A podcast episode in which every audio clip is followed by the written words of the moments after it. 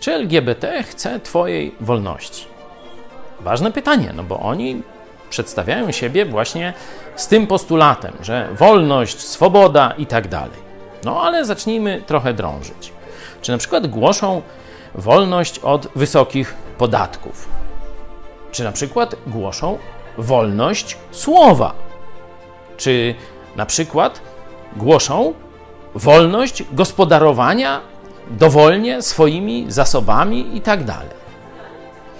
Czy głoszą wolność, że na swojej działce mogę zbudować, posadzić drzewo, zbudować dom, rozwalić dom, zbudować, posadzić drzewo, wyciąć drzewo i tak dalej? To są dla mnie ważne wolności, a jakoś tak nie słyszę. No i teraz drugie pytanie. Kto tak naprawdę walczył i walczy o moją i Twoją wolność? Nawet dla oczywiście LGBT. Niech każdy robi co chce. Kto walczy o wolność? Albo komu zależy na Twojej wolności? Po pierwsze, Bogu, bo On Cię stworzył jako wolnego człowieka. I po drugie, to chrześcijanie zawsze głosili wolność. To w republikach chrześcijańskich, takich jak Stany Zjednoczone, jest tak naprawdę najwięcej wolności dla wszystkich.